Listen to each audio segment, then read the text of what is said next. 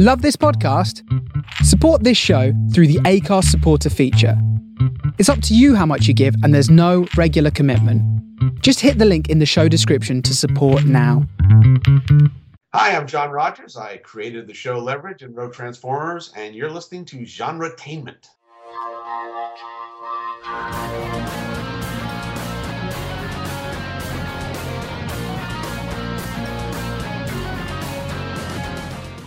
Well, welcome everybody joining us for this 100th episode of Genretainment. Yes, thank you. Yeah, so we have with us today, very first guest we ever had on, actually. Yeah. Uh, is back with us, Victor Miller, Emmy award winning writer, and probably most well known by many people or many of our listeners as the writer of the original Friday the 13th. Thank you for joining us, Victor. Thank you for asking me. I'm glad to be here. Or if, if you're like my mother, known for uh, of all, all the writing you did on All My Children. Oh, yes. Well, I I had to uh, pay for some college education along the way. then we have Ian Cullen with us, who uh, many of you, if you're a listener of, of Sci-Fi Pulse radio channel, probably know his our I don't know, is it brother sister show? I don't know. We'll call it sister show, Sibling show. sibling show. Uh, SFP Now that he is the host of, and of course the founder of SciFiPulse.net. Hello, Ian. No, I- I'd call it the founding show because uh, Sci-Fi Pulse Radio started with Sci-Fi Pulse and it kind of evolved into SFP now. So There you go. there you go. If you can't tell by his accent, he's over there in the UK. Across the pond. And we do like to mock him occasionally, just for fun. Last but not least with us is Jeff Burns, the chairman of the International Academy of Web Television. He is also the co-host of Super Geeked Up and uh, the creator of the web series Super Knocked Up. And he's super. Oh, thanks. Hey guys, great to be back. So it's great to have all three of you joining us, me and Julie, and we're just going to talk a little bit about genretainment and about genre stuff in general. I just So, want to know if Jeff's going to name everything with the word super in front of it. super and then up, yep, it's going to become the Super International Academy of Web Television. Up. up. That's true. Up is on the end of it, too. guess he run out of superlatives. exactly. So I guess one good way to maybe start off is a little bit about, and we can start with Ian. Talk a little bit about how we started genre entertainment first joined up with Sci-Fi Pulse, and Because honestly, I can't remember. maybe even maybe what would be interesting is how we even met up in the first place. So uh, How did we meet? how do you remember that, Ian? Um, I remember meeting you through is when um, Airlock Alpha, I think it was then. I think it was then Sci-Fi Portal Oh, um, yeah. with, with SYFY, uh, which is kind of like in the medical dictionary. It's kind of like um, an abbreviation for uh, syphilis, but there we go. um, it's you know but I, I met you in the I met you guys in, in the chat room of um, of Mike Hinman's old old um, old podcast and it was probably around about the same time or sh- you know shortly before I started uh, podcasting as Sci-Fi Pulse. Oh, yeah. Yeah, yeah, because Julie and I used to write for uh, Yeah, Sci-Fi Portal. Oh, you used to write for Rabbit Doll. I used to wrote write for Sci-Fi Rabbit Portal. Doll mostly. Yeah, I did a lot of reviews and, and articles for that. I'd forgotten about that. we did a few Wonder how many guest we hosting wrote. for his podcast. Yeah, yeah. and kind of grew Marx and. I were substitute hosts for a previous show. Mhm. And then we took Genretainment to another Mhm. before we were with Sci-Fi Pulse. Yeah, we went to Blog Talk Radio. Yeah, Right.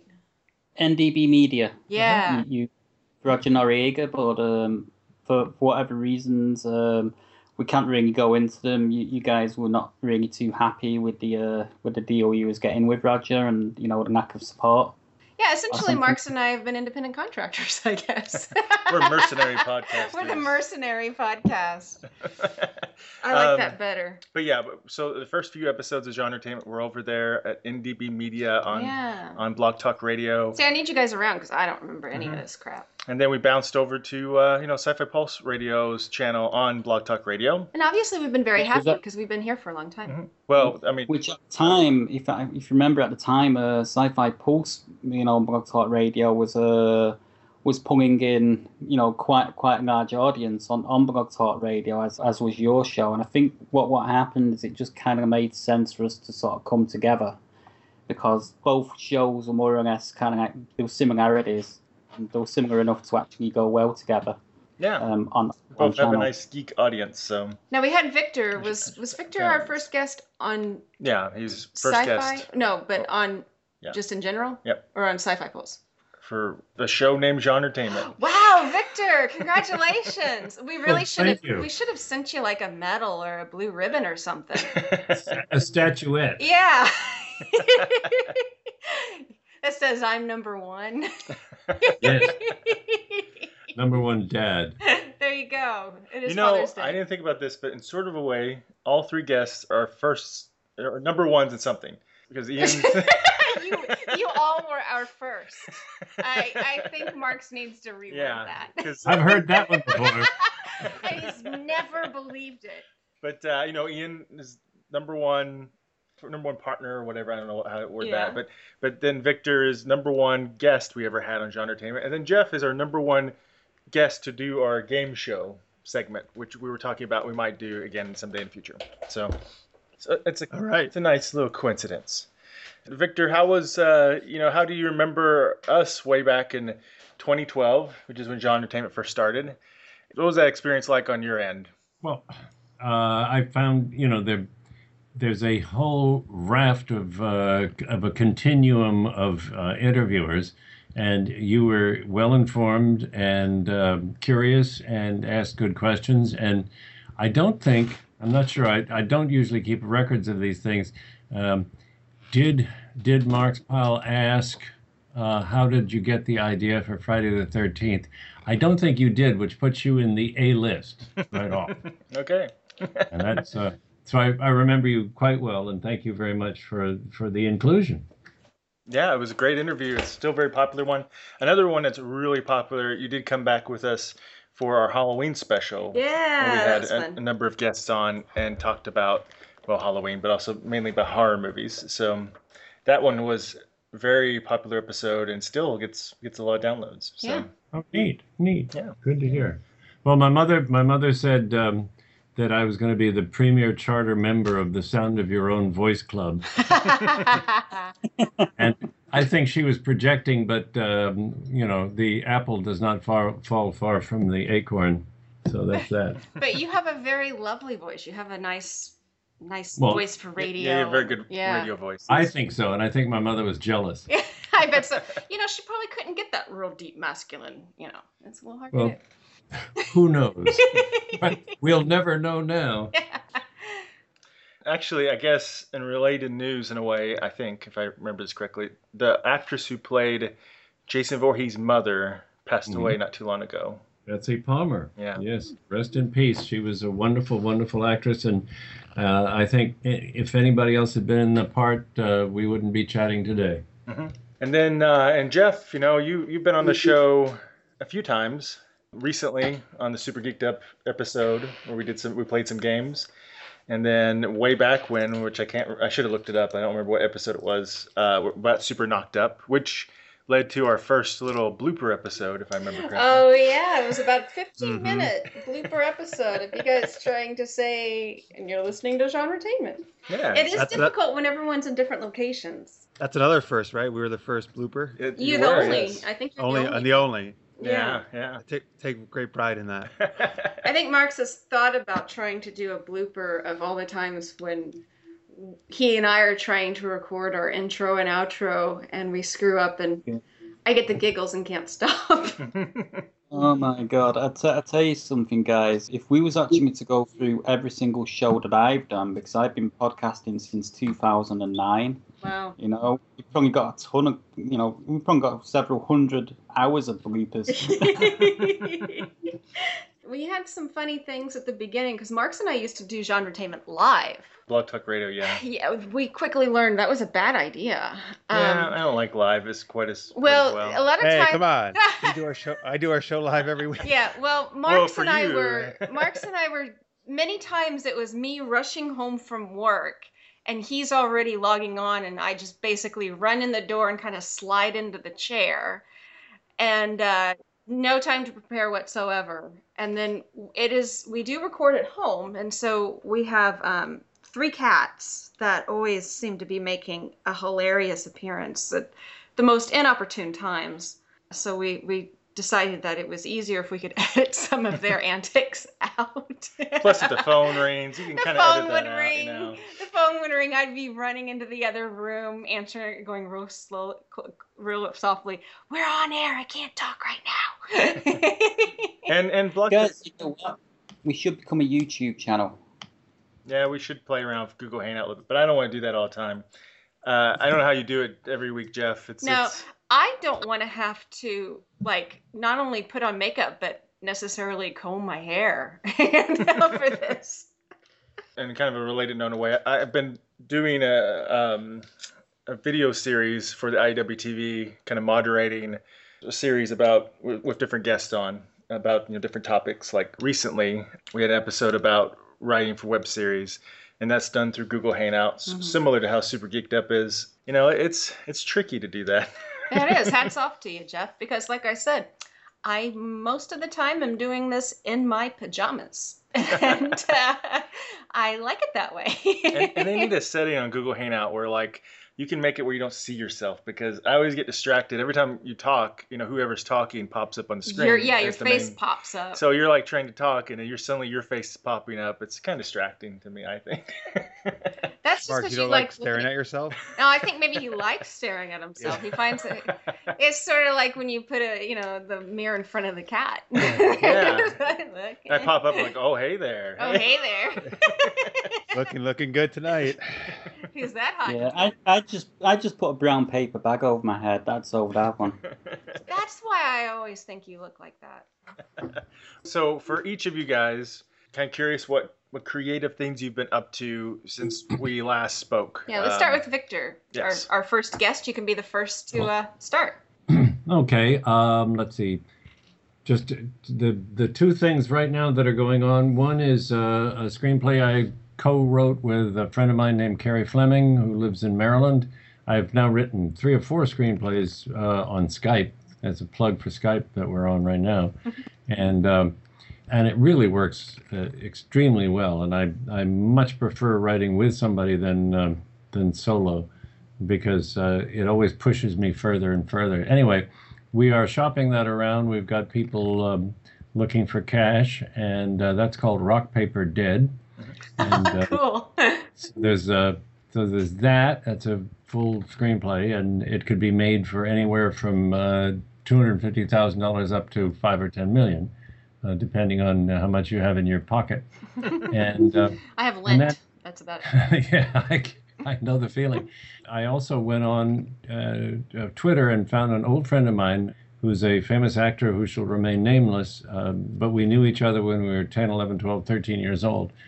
I found him on Twitter and we, we re upped, and he's 75 and I'm 75. And uh, so uh, he said, Why don't we write a screenplay together? And I said, oh, Fine. And he had an idea. So we started talking on Skype, and uh, we've now we're about to shop that around, but we're we're trying to come up right now with a kind of a lookbook thing, uh, so that it's a, a way of showing producers and and backers uh, what style we're looking for and and what kind of a uh, production it's going to be. And so that's I have not been idle, not a bit. That's great. And so I think that's interesting. You're really enjoying because technology has just taken off in just the last few years. You know, Marx and I have talked about I made it all the way through college and never even had a computer.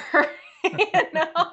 And now everything is uh, we're all we have so much technology now and, and Skype. You don't have to worry about calling long distance. And uh, I'm guessing you're you're really in, seems like you've really embraced that and you're really enjoying that. Oh, it's, it's wonderful, and don't forget, I started in uh, in the soap opera business in like 1982 at uh, One Life to Live, and when network gave you notes and you had to change the breakdowns you were writing, um, you had to use Avery label tape and then type over that piece of tape over that thing, and a lot of times I would fight uh, network notes just because I didn't want to do the work of rev- revising, and I, I really didn't care, but. Um, I said, no, I'll I'll go to the the mat on this, you know. And it's just that would have been a whole paragraph of Avery label tape. I, I feel your pain. I wrote a lot of for school a lot of research papers on a typewriter.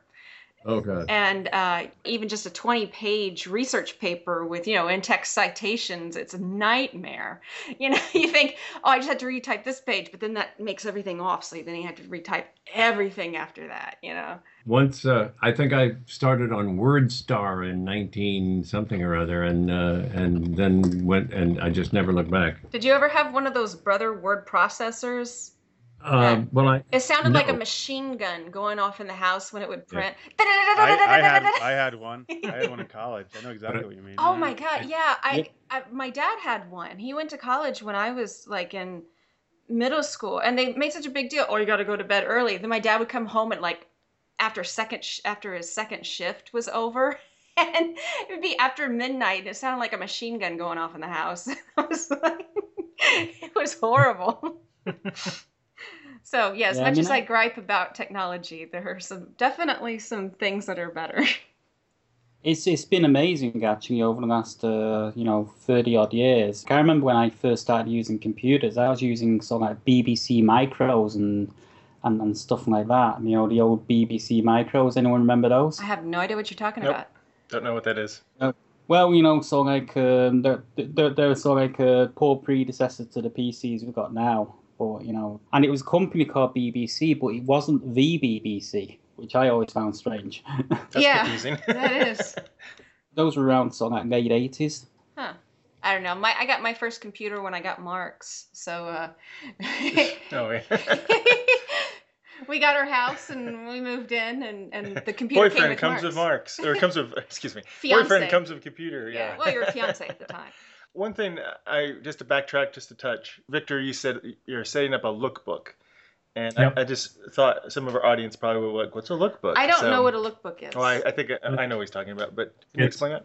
Yeah, when I when I first started started in this business all these years ago, basically the the the law was producers uh, do not read screenplays. They don't like to read that many words, um, and so so they would do things like saying, "Look, kid, um, what's the TV guide listing on this project?" Of course, you have to remember TV guide used to be the Bible. yeah. And um, so you'd say, well, um, wife's husband is murdered, and wife goes on rampage and uh, to kill the victim and find justice. Boom. And they say, oh, I like that. That's for Lifetime or something. Well, that was before Lifetime even. But so I sold a, a horror screenplay in 1980 uh, based on, on just a pitch, which was uh, I want to do a horror film in a hospital. And the, the, the head of Columbia Pictures said, I get this kid's agent on the phone. So that was that, and then then it became you need a log line. They decided to call it a log line, not a TV guide listing. And then uh, log line, they said, well, we need a synopsis. So the synopsis is either one page or two pages of uh, how you, you tell your screenplay. And now, I've had meetings with people. I said, wait a minute, I'm getting this the impression we're talking about you're buying, uh, you're you're you know funding our movie, and you haven't read the screenplay. Uh, and uh, that's true. And so now they have a thing called a lookbook, which is either something that you can actually hold in your hands, or it is uh, done in some sort of uh, one of the many formats on the uh, internet, so that uh, a would-be producer, backer, whatever, can um, click on his little mouse or her little mouse, and it says um, what the project is. It gives you the log line. It gives you the synopsis. It shows you the actors they actually have letters of intent from or not, or the actors they like. And they kind of use uh, incredible fonts to give you the sense and the mood. And then um, some of them have uh, drawings, some have photographs, a lot of lush stuff. I haven't seen one with with music yet, but I'm sure that's to come. Uh, and uh, you know, so you'll get a whole new subset of uh, composers. I compose for lookbooks. Uh, I promise that which I promise that which you know no one can ever deliver. And so that's where we're headed, folks. And so we're working on a lookbook. So it's basically like an art project explaining your movie. My summer vacation. All- Wow. It's like Oh, art project awesome. slash scrapbooking Right. for uh, Yeah. uh, We've hired a, um, a sketch artist to uh, kind of sketch out. So it's not a storyboard, but you're talking about maybe 10, 10 sketches to give the, the key scenes, and we're going to lay dialogue over the top and bottom of those so that they get the sense and the mood and um, so they don't mis misinterpret um, what we're up to and sort of by reading one line inside out and backwards. Picture book for producers. There you go. All right. my, ti- my time is very valuable here. What do you got, kid? I need a children's book with big pictures right now. It's where a guy goes around and a chil- I've got a children's book for you. It's a guy goes around looking down holes. Okay, give this guy some money. oh wow. Um, so Jeff, you know what uh, what have you been up to recently? Uh, so mainly working on uh, Super Geeked Up, which uh, I guess I think just three episodes ago, right? We were on uh, your guys' show. Yeah. And that's uh, a geeky pop culture show. We do live every week. Uh, we talk sci-fi, fantasy, superheroes, and then we play geek-themed games. And we have different guests on every week from you know movies, TV, web series. So uh, we have a lot of fun doing that. And uh, that's on Wednesdays, 11 p.m. Eastern, 8 p.m. Pacific. And that's been going great. And uh, in December, I became chairman, like you mentioned, of uh, IAWTV, the International Academy of Web Television. And we had a really awesome award show in April where we honor, you know, the best in online content. Um, and, and Marx, yeah, and you guys were there, and Mark, you were a big part of that, obviously. And and also trying to do, you know, uh, other stuff for IWTV, like Marx mentioned, your Content Creators Corner video series, um, which has been really cool um, you know, trying to provide benefits to and, and educate, you know, in terms of how to make awesome web series. Uh, and uh, also uh, joined up with Frostbite Pictures, which is a really great uh, digital studio out of Vancouver. So working with them in, in like content acquisition and marketing promotion, um, you know, they're very much about uh, trying to find very high-end you know, online content and uh, develop that. Awesome. And what have you been up to lately, Ian? Oh, you know, I'm so like um, I've been continuing with uh, sci-fi-pulse.net, obviously, and the um, SFP now uh, show on, on here on Sci-Fi Pulse Radio, of course. Uh, but other than that, for the last uh, for the last three and a bit years, I've actually been learning and studying guitar, and for the last uh, couple of months, I've actually been studying music production. And I'm kind of working on my very, very first composition of music, which is, you know, using quite a few guitars, a flute, and um, and and drums. So it's it's pretty basic music composition, but I'm kind of learning about how to bring it all together and and uh, compose, do all the EQing and, and and all that great stuff. Cool. Cool. Someday you can make a living making music for lookbooks. Right? there you go. I still like calling them producer uh, picture books for producers. Yes, Producer yes. picture books. You can do yeah. they, they might feel insulted vaguely. They might Vaguely, yeah. if they catch up. Are you going to start using? Are you going to start using scented paper stock so you can actually have something similar to Smelly Vision? Or There you you go. that might not be so great in horror movies. Ew. Ew. Perfect. No, we could we could do it, especially for the sex scenes. Ah. I don't know. Smells like sex. Smells like sex. Maybe you just spritz like the old school. Just spritz a little bit of your perfume on there. There you go. I have I have lovely perfume. I'll just use that. So we aired our first episode back in 2012. Way back in Way back 2012. then, yeah. And uh, you know, a lot of stuff's. I think we've already touched a little bit on it, but you know, a lot of stuff's changed, uh, especially in entertainment since then, and continues to change. Let's just talk a little bit about you know what's some of the more recent stuff that we've really enjoyed. Let's start with television shows because I think TV's really been uh, the last few years up in its game and quality and such. What are some of the TV shows right now that you guys are watching? Uh, so I um, probably no surprise since uh, you know I do a show, uh, show we talk a lot about superheroes and stuff. I've been really digging the Flash and Arrow.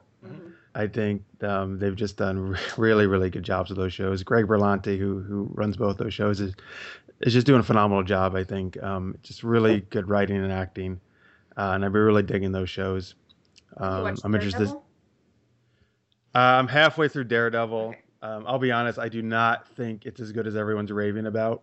Um, No. yeah, uh, I, it's fine, Blasphemy. but I don't, I don't, I don't think it can touch the other shows I just mentioned. To be perfectly honest with you, so I got to finish it. But I got watching other stuff like Sense8, which maybe we'll talk about. That uh, and actually, are we? Here's the thing, right? Are we are we including that as a TV show, Marx, or no? like the, the Netflix shows? Yeah. Yeah, Oh, no. I guess. I know. Okay, Alright. never. That's you always the should see the look right? on his face. I guess the answer is he wants to do that in a separate. Okay, No, no. yeah. Well, I was gonna hold off, but Julie, you ruined I the whole thing. So know, good I know. Well, see, here's the thing. He didn't make that clear to me. It's okay. We'll get to Sense8. We'll get to Sense8 because I know. Okay, that all of forget us will about watch it. Daredevil. Forget about all that stuff. Just keep going on the tangent you were going on before I ruined it. Uh, Okay, Julie well, ruined everything. I'm, I'm kind of screwed then because one of the shows I was going to mention is actually an Amazon exclusive. Oh well, let's just throw in web series and TV together. Let's just do that. Or streaming. Mar- Marx is so depressed now. He's like, I, oh, oh well.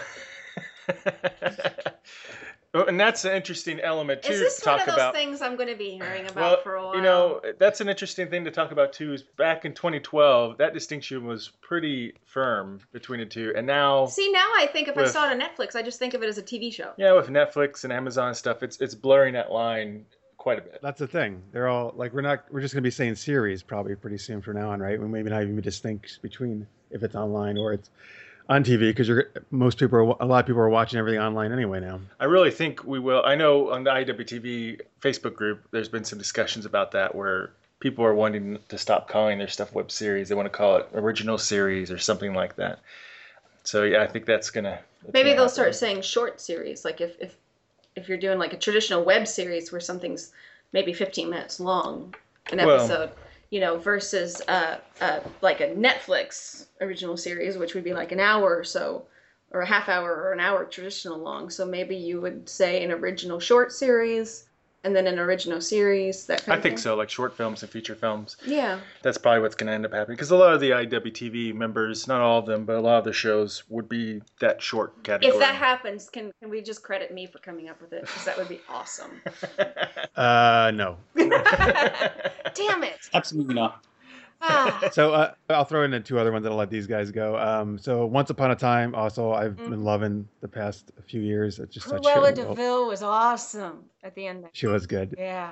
And uh, and yeah, since we're working at Netflix, then I just two days ago finished the first season of Sense8. Yes. um, the Wachowskis and J. Michael Straczynski's new series, and oh my god, it's so good. So it might actually be might be my favorite show on on right now.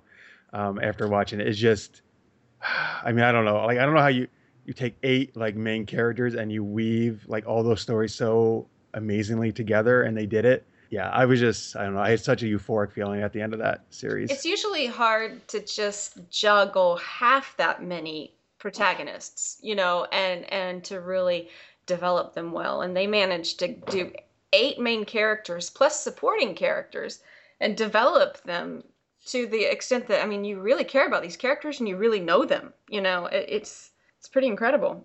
yes, everybody watch Sense8 if you haven't. Everyone watch Sense Eight. Yes. well, I'm going to talk more about I, it. Just a um, And- I, I, and I, I think you should watch Daredevil. Sorry.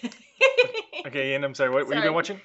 Yeah, I, I started Sense8 last night. Uh, I've just watched the first episode. Um, I'm not hooked yet, but you know, I need to. I'm gonna have to watch another episode and see what that's like and see if it hooks me. Yeah, keep going. It is it is a bit of a slow build, some I think for some people, but if you stick with it, it'll pay off. yeah. But you know, I, I started on that last night. Um, like so, I've actually just watched Once Upon a Time. I actually mainlined all four series together, and I, I kind of spent the last two three weeks watching them. Oh wow! Netflix because we've we've not we've not had it here in the UK. We had it on Channel Five here in the UK. They picked it up for two seasons and then decided it wasn't getting the ratings that they were expecting from it. But they were showing it on a Sunday evening when nobody watches TV here in, in the UK. And Netflix picked it up uh, here in the UK Oh, and, and just had all you know. I've just had to mainline all four seasons to sort of like give it a go. Um, so I've been watching that. Love Arrow, love The Flash. Liking The Flash better than Arrow at the moment because Yeah, Arrow me for- too. Yeah. I agree. Arrow for me this year was kind of like um, lost its way a little bit, I think, for me. Um, but you know, The Flash song more than made up for it, especially with the crossover episodes, which worked really well. Quite looking forward to the uh, to the spin off that they're doing next year. Legends of Tomorrow. Mm, Yep. Yeah. And I like Daredevil. I thought Daredevil was really good. It was, um, you know, if anything, it's much much darker than than Arrow and the Flash. Yeah. maybe that's what's putting a lot of people off because it's so so so much darker and edgier. But I think that put me off. Um, but in in as so far as other shows, there's a show I'm really looking forward to. It's it's an Amazon show and it's uh, based on the Philip K. Dick book. It's called Man in the High Castle. Yes. Yeah. It's like an alternative narrative of um, you know what would have happened if the if the Nazis had won the war and occupied the east coast of America while the Japanese occupied the west coast, I think. And um, I seen a pilot episode for that on Amazon, and it was really really good. Yeah, I think that's good. That sounds awesome. Yeah, it was. The pilot was quite good. I think that's going to be a winner for them. That was really impressive. Yeah, they they picked it up for a series. Uh, it's just a matter of uh, when when they're going to release it. It's good, but I gotta tell you, it's it's almost exhausting after you get done. Emotionally, just exhausting when you're done watching it. But it, it hooks you. It is so well done. What about you, Victor? What have you been watching? It doesn't. Have, Uh, it doesn't no- have to be sci-fi fantasy. No, it can be None of none of the things you have listed. Um, Good, we want variety. my my favorite uh, thing is on uh, Netflix, which is Peaky Blinders. Oh, I've heard about that. Heard it's It good. is uh, it is dark and wonderful and and historical in the, in the sense that because I don't do sci-fi and I don't do um, you know uh, ghosts and, and goblins and things.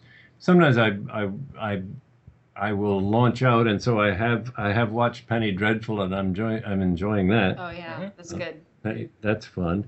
And Children's Hospital is more my speed, and uh, which I absolutely adore. And then, as our guilty pleasure to sit and laugh at because it is so dreadful, is Chicago PD, Huh. um, whose star is a uh, an actor of, of many years. And he talked like this. And we, my wife and I talked to each other this way through the whole thing, and our throats hurt afterwards. it just i mean we have we have too much time on our hands we're both retired and so um, we watch all kinds of things and say oh my god who green lighted this project but uh, it's like it's, uh, it's but- Batman if he was a cop.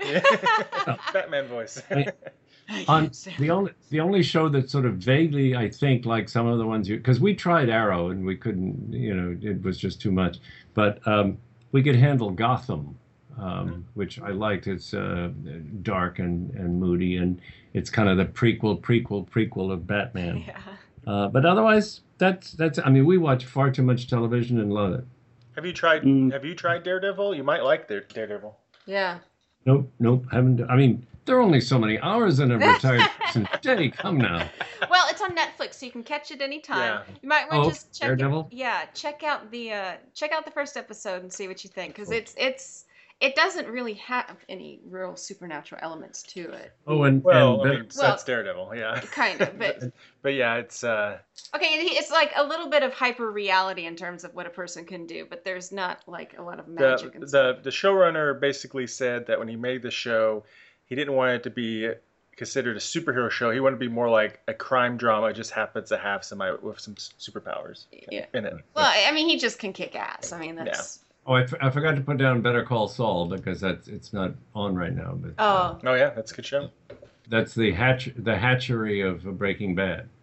yeah. Pre- I pre- See, I can't get into. I like. I watched some Breaking Bad, and I thought it was okay, but I, I didn't. It didn't really She's only seen the Grip first two, two seasons. two seasons, that's- but I just I don't know. That's why our, that's why our lists are so different. Which Yeah. I, I that's the democratic uh, model of TV, which works fine for me. Oh, yeah. And you know, and it's one of those things where it it falls into the category of shows for me where I can watch it and go, I can tell it's really well written.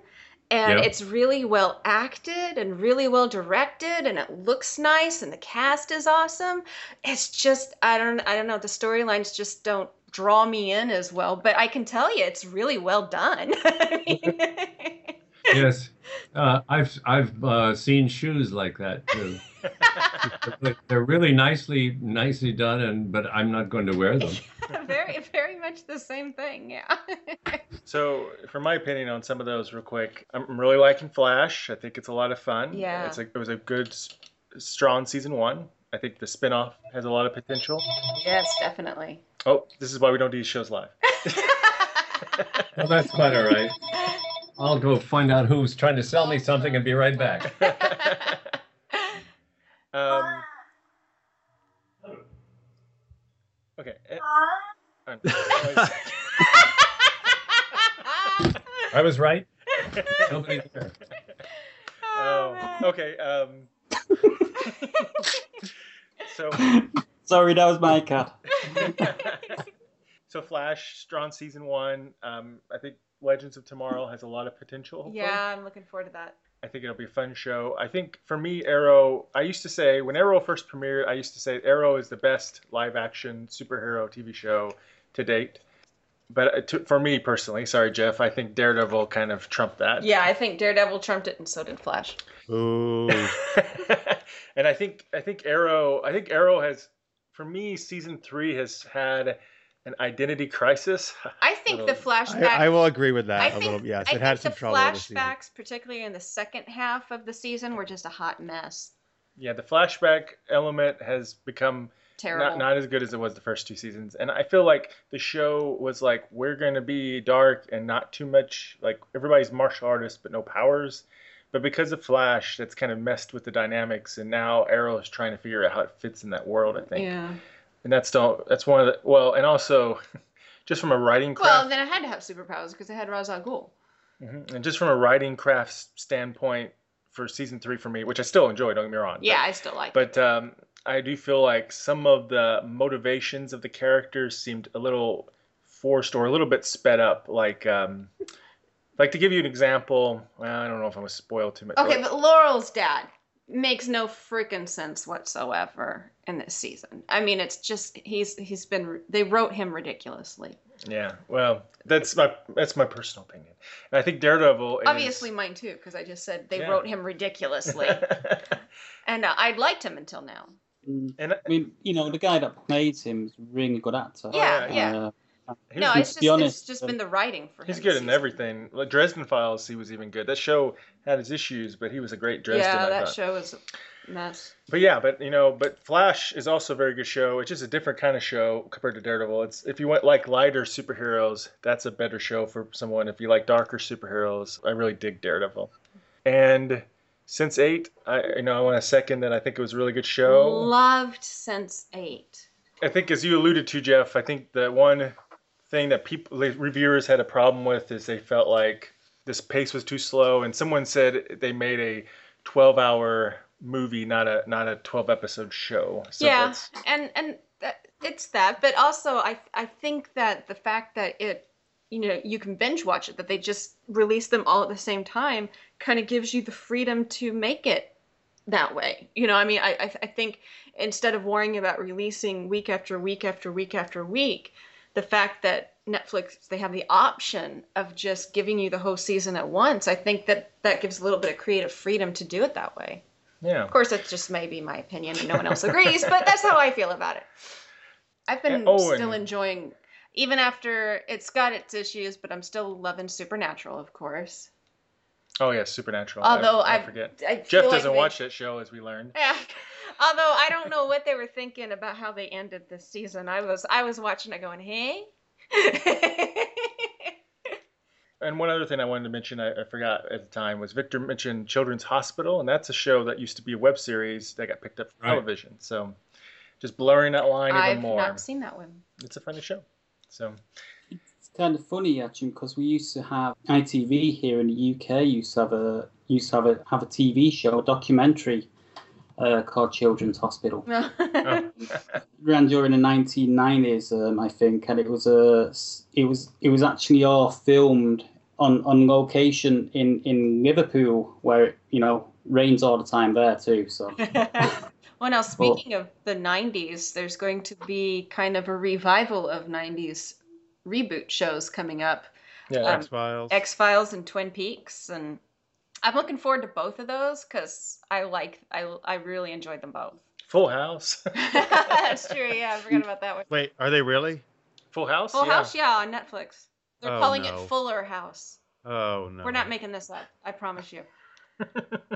yeah, it's not April Fools today, so Yeah. Um, but Twin Peaks, they're going to it in there. It's going to be like that much time has actually passed, like the actual time, and they're going to get the I think so. I as hope much so. of the original cast back as possible. And Um, I, I I sometimes still go back and watch a Twin Peaks episode up on Netflix. it's just so cool. There's some pretty trippy stuff. it was really trippy. I loved it. it was weird. I like weird. I got I got to admit, um, I'm not really too uh, infused about bringing back the X Files. Well, I'm not either because they seem to have royally effed up. Um, well, th- the last season was just awful. Um, and then the movies they had since were awful. And and so I'm a little worried that this is going to be awful. I hope that they can recapture the original magic. But Mm, um, I'm going to save myself the pain and just not bother watching. yeah, well, you know, I, I have to. It's it's like a a car accident or um, a Highlander movie. Like you know it's going to suck, but you have to go see it anyway. Yeah. Nice reference on the Highlander. Yeah, and so yeah, you know, you you can't help it. You're just sucked in. I'm curious. Yeah. I'm very curious.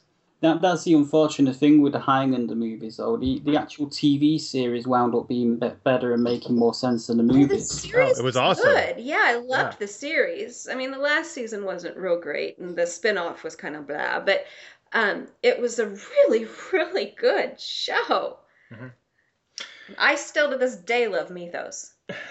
Peter Wingfield. Oh, Wingfield. Methos is the man. Peter Wingfield is such a good actor, and that character was just perfect for him. And all, I mean, just the whole show was so good. Talking about Scottish Highlands and stuff like that. Have any have any of you seen Outlander?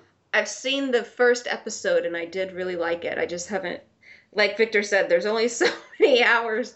I have to wait. Marx has to watch the first episode with me too, and then we can start watching it. No pressure, Marx. Yeah. Marx has to good. watch the first. Are you catching this? I have witnesses. Marx has to watch the first episode with me, I think so I can I think keep I'm gr- watching it. ingrained against it because I feel like even though it's got Roger Moore and it's got you know from Battlestar Galactica, and then it's Ro- got, Roger Moore? yeah. he's Roger Moore in it? No, Ro- Damn. Ronald, Yeah. Ronald Moore. Oh, Ronald Moore. I'm sorry, Ronald Moore. Ron Moore. Ron Moore. Ron Sorry. Moore from Battlestar Galactica. I'm bad. I know you just intrigued me. I was like, I want to watch Roger Moore in it. uh, you know, created Battlestar, showrunner Battlestar Galactica remake, and um, and I hear good stuff about it. It just it, the first impulse is like a historical romance time travel thing. So, So I'm always, as a saying man, I'm always like, I don't know. So what you're saying is, if it's a female lead and it's I don't mind a female lead. Buffy the and- Vampire Slayer and, is great. and it's not about her like supernaturally kicking ass. You you don't want to watch Dude, it. there's quite there's quite a lot of nudity and sex in it. Oh, so I'm gonna, I'm watching you, it you'll watch it just Yeah. that. Okay, You seriously, why didn't I There think about You should have tantalizing told me about that? this. Thank you, Ian. I, I should have really gone with that angle. I don't know what I was thinking. Unfortunately, unlike Sense8, you don't have the discard the discarded dildo scene, which was quite. I you know they got a little graphic in Sense8 to be honest. Uh, I, Yeah, I don't. I don't think it's as bad as everybody says it is, though. I think it's just like any other kind of HBO type show. You know. yeah. it is. They just did some really interesting things. So, but yeah. Some of it, yeah. Interesting things. Well, it was a little. I, Awkward. it's not so much. I didn't. I don't really mind the sex on Sense8, but there were times where they spent a lot of time with that, and I wish they would have done a little less of that just to move the story along and spent more time moving the story along a little more in those episodes. You know what I mean? It can't be any worse than True Blood. No, no. But True Blood was campy and ridiculous and meant to be. You know, like Sense8, there's like this one episode where I'm like, it's not that I'm a prude and I don't like the sex. It's just that I wish they would have moved the plot, spent that time moving the plot along a little faster. you know. But I know. still really liked it. But yeah, I was just kind of like, it's not that I'm a prude, but I mean, like we're all adults, so we all But, know what sex is. I so think, can we just um, move it along? One more thing I should I forgot to say about Sense8 is I think what's really cool about the Wachowski siblings is that or Wachowskis I'll just say Wachowskis. Wachowskis, I think is what they say. um, is I really like how how they they like to take multiple genres and different characters and interweave them in unique ways you've never seen before. Because they did that with Cloud Atlas, I loved Cloud Atlas. and um, so it's obviously something that they like to do, and I and it's something intriguing and different than than you ever see. It's very challenging, and that's why sometimes critics don't always dig it as much at first. But I have to applaud them for that. Plus, they shot everything on. It was all location, no sets, and it was in like what eight, nine countries. Yeah, So- they shot all over the world. all over the world and i love the diversity of the cast and and uh, i mean they have an, yeah. a transgender actress uh, you know they have people from these other countries who really are you know i mean they didn't just hire all americans and have them do a bunch of accents you know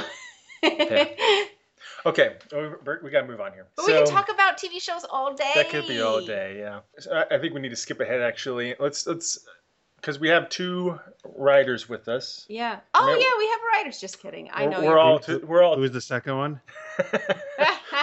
well. We, we have Victor obviously with us, who is a, an award-winning writer, and Jeff is a writer. We're, we're all of us to some extent are writers, I guess. But but for our guests here, we always like to give a little writing tips, and if you guys have a writing tip to share, I think that would be great.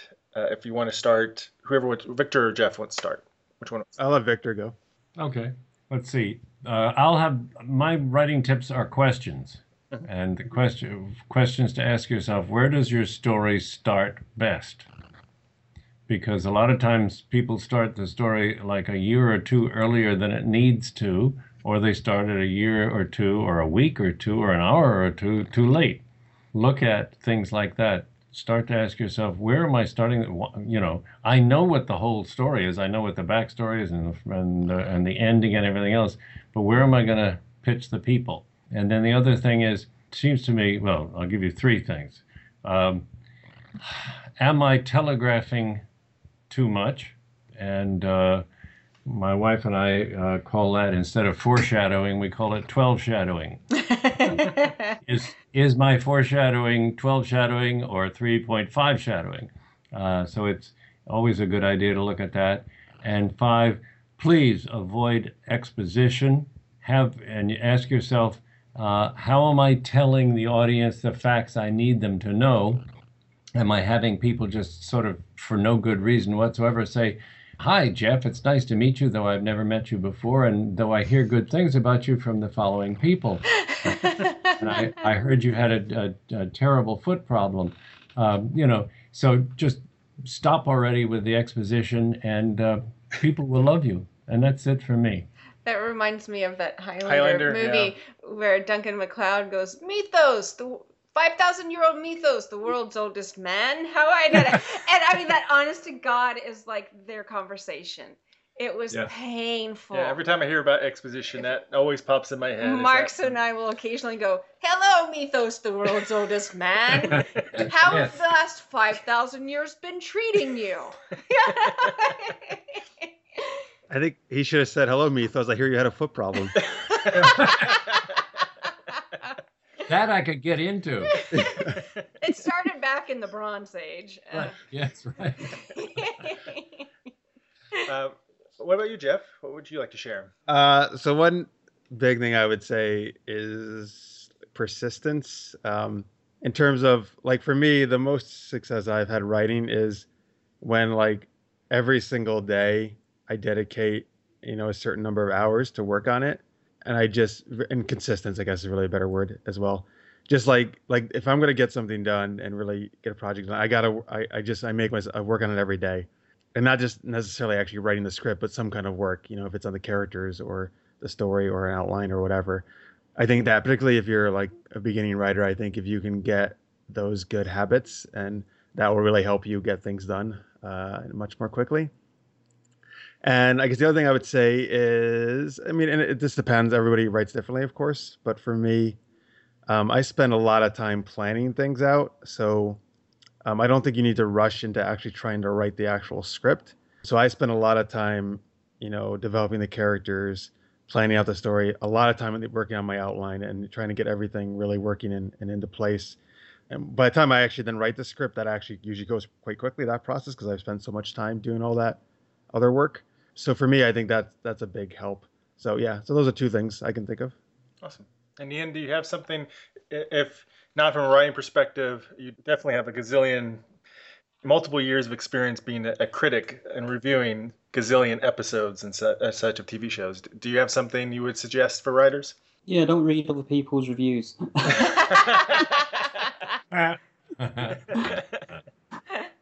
That's actually not a bad. uh, That's uh, actually suggestion pretty for good writing. advice. Be careful about reviews because if you get a bad review, of course it hurts your confidence. If you get a good review, it might uh, either inflate your confidence too much or or make you put a lot of pressure on you to to make something better the next time. So Yeah, what what I find is, um, you know, and this this is this is more to do with the general public sort of thing. Um, I watched that Kingsman Secret Service a couple of Yeah. weeks ago.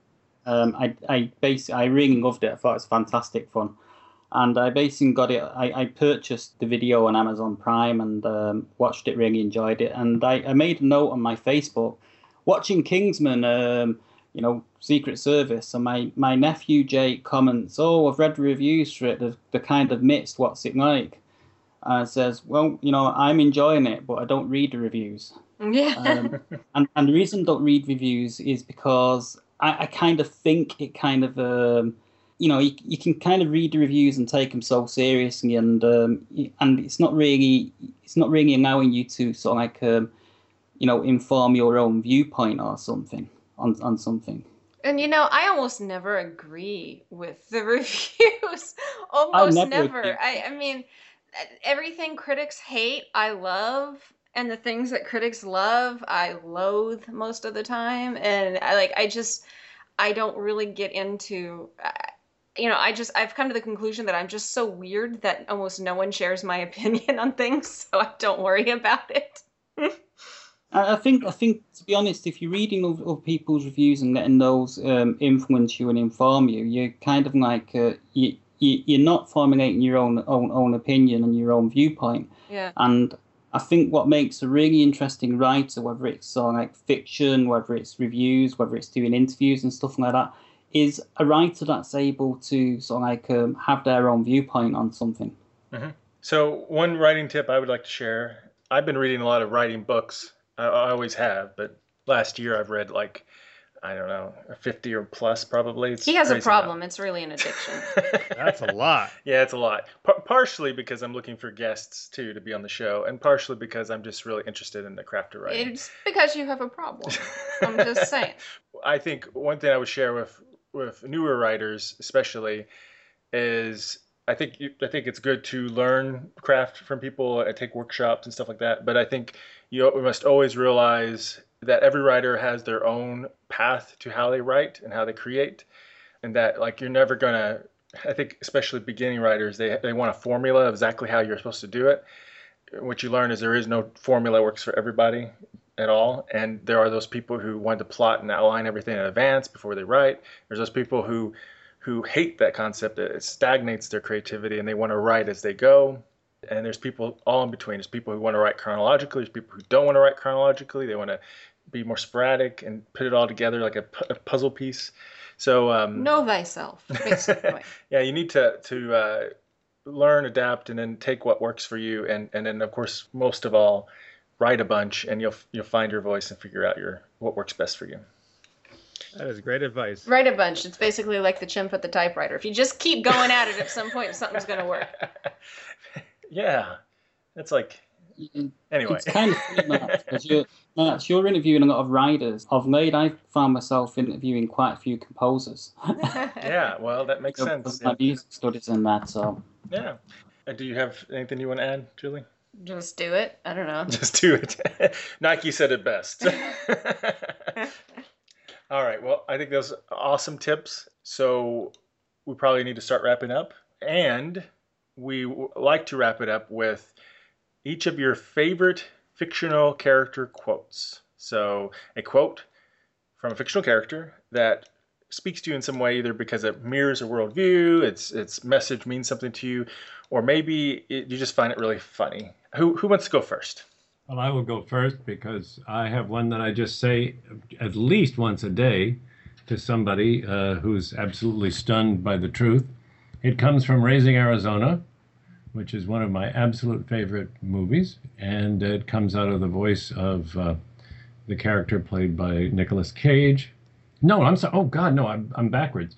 I the that was one I was gonna go with. Instead, I'm going with the one from The Jerk, Steve Martin yes. and and he turns after you know he tells the head of the carnival that he's no good at guessing people's weight and the guy points out to him that you know that it, it doesn't matter whether you you uh, get them correctly or not. They're gonna they, you're gonna give them like a fifty cent pri- uh, prize for five bucks. And so he says, "Oh, I get it, and it's a profit deal." and I say that all the time because you know it's just so shocking that everything has a price tag on it, and, uh, especially in this business, kiddos. Who wants to go That's next? funny. I think it's a good quote. Yes. So I, I was actually I can't I'm shocked this actually came up earlier in the episode. My quote was going to be, "Oh, you're Methos, the oldest man alive." How's that? no, not really. Uh, now that will be my new quote, though. I say. All right, so I'm going to use since you, you guys, you know, I was just recently on your show and I had a Sherlock Holmes quote then, so I'm going to use a different one this time. Okay. So I will take um, from one of my all-time favorite movies, Braveheart. Uh, the quote is, "Every man dies, not every man really lives," which I've always just thought is an am- amazing line. Yeah, it's a Actually, profit deal. Freedom! But okay. Easiest quote to remember ever. no, that's a good quote. That so- is a good one. All right, Ian? Um, mine's from um, Star Wars: The Empire Strikes Back. Oh. Um, it's when they're trying to fix the Millennium Falcon and they're going through the asteroid field, and um, C-3PO goes to uh, Han Solo. Um, the odds of navigating, and he goes, "Never tell me the odds." Yeah. I just Yes. love that quote. And the reason I love that quote is because I'm dyslexic, so the odds have, have always been against me being a writer because I, I don't sort of like see words in, in, in, in the same ways as other people do. Um, so also like a bit jiggly when when reading and funnily enough I find writing easier than reading, but that's just because I know where all the keys are on my on my keyboard Yeah, there you go. you know they're all memorized Mhm. and there's also the fact that I, i'm also um, on the autistic spectrum so right from a very young age the odds have always been kind of stacked against me sort of thing so so and it's I, i've Han always Solo. How can you not love Han Solo? Well absolutely you know And he did uh, fire but- first. He shot true first. and, you know and the one mistake he made was getting romantically involved with princess leia Ah, I Oh, love I- that. What? No, Really? I love what he. Come on, they're Ian, the what did you match. want? Her and her brother to get together? Come on. I love. Yeah, he's like, yeah, that incest Suddenly, is great. suddenly turns into Game of Thrones. Yeah. Ew. I love whenever uh, she says "I love you" and he says "I know." that is the great. No, but that's not my quote. Okay, so my quote comes from one of my favorite books, The Handmaid's Tale by Margaret Atwood, and it is "Nolite te bastardes carborundorum," which means it's not real Latin, but it means uh, "Don't let the bastards grind you down." and uh, it was if if you've read the book, you understand. If not, read the book. It is a really awesome book. Has anyone read that book? It's awesome. I haven't. Oh my gosh, it's Margaret Atwood, The Handmaid's Tale. It's a it's a dystopian future and it's it's it's really good. I read it in beginning of university and it blew me away. It was awesome. So similar to that, I like quotes that tell you, you know, to keep moving forward and and not give up, kind of deal. And I almost was going to quote Conan because of if you watched Sense8, you know what Conan quote talking about. but um, but I used to like Rocky quite a bit when I was a kid, especially since I did martial arts a lot when I was a kid. Um, so so fighting stuff was always interesting to me and stuff. From Rocky, nobody's gonna hit as hard as life, but it ain't how hard you can hit; it's how hard you can get hit and keep moving forward. It's how much you can take and keep it mov- moving forward. That's how winning's done. That's good. Oh, I kind of liked that's, your uh, other one though. And then that was from rocky balboa when he's Yeah. talking to his right Yeah, and then uh, and then another one that's that, is a more funny version of that in a way, at least from from staying alive, whatever obstacles that happen, is is Arthur Dent from Hitchhiker's Guide to the Galaxy. Woohoo! I don't want to die now. I've still got a headache. I don't want to go to heaven with a headache. I'd be all cross. I wouldn't enjoy it. so See, I'm familiar with that one. Much to Marx's chagrin, I've not actually seen Rocky. So I know, right? That's an American. Mark says I'm an American because I have not seen Rocky. All right. Well, this has been a great show, guys. Before we go, would each of you share with our audience where they can find you and your work online? Um, VictorMiller.com, will find uh, my bibliography, my biography, and uh, uh, an email connection so that if you, I read people's screenplays for free. Uh, I don't steal their ideas. So if you actually have committed something to uh, to Word or a final draft or something, you can send it to me. I may not get to it immediately because I I have one or two stacked up, but um, I will and I will please be gentle. awesome. It's very cool. Okay, Jeff. Uh, so you can check out Super Geeked Up, which is the geeky pop culture show I do at supergeekedup.com. We're live uh, right there on the homepage every Wednesday, 11 p.m. Eastern, 8 p.m. Pacific. But you can also watch all the past episodes there as well. We've done almost 140 at this point. And um, if you are a web series creator or interested in getting involved in that, the International Academy of Web Television, IAWTV, is at iawtv.org. And you can find more about there and about becoming a member. And you can see Marx's cool uh, video series there as well. And a lot of awesome stuff. Uh, and uh, on Twitter, the best place to reach me is at Super Geeked Up. Great. And Ian? Oh, you can find uh, you can find my stuff at um, sci-fi-pulse.net. And I'm also on sci-fi-pulse-radio.com. I, I host um, SFP now, which is kind of like every couple of weeks because we kind of alternate with, with this show, Genretainment. So. All right. Well, thanks a lot, guys. I'm saying everyone who's listening knows they can find us at Genre Entertainment. yeah. Well, we'll have an outro at the end of this. Yes. So. All right. Well, thanks a lot, everybody. We really appreciate you guys taking your time to do this. It's been a lot of fun. Awesome. Well, thanks a lot, guys. And uh, we'll talk to you guys later. All right. Thank you. Thanks, Y'all have a good evening. Adios. Bye, everybody. All right, bye. Smoke guys. Hi, I'm George Strayton, screenwriter of Hercules and Xena Warrior Princess, and you're listening to Genre Entertainment. Well, thanks to Victor, Jeff, and Ian for joining us for this special episode. And thank you to all of you listeners for sticking with us for 100 episodes.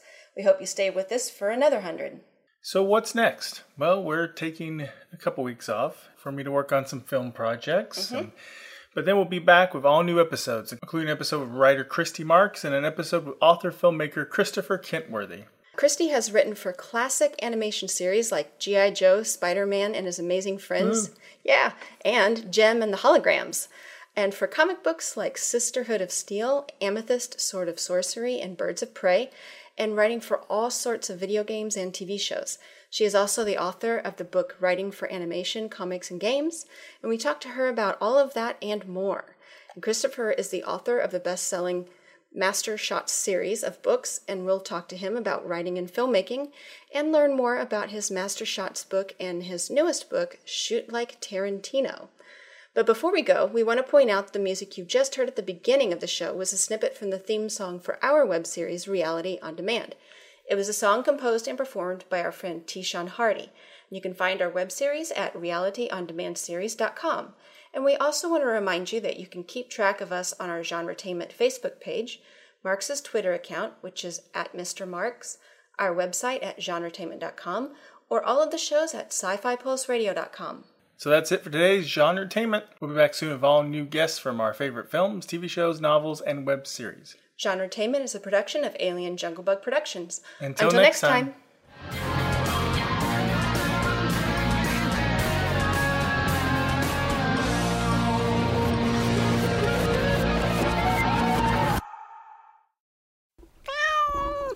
Bad monkey.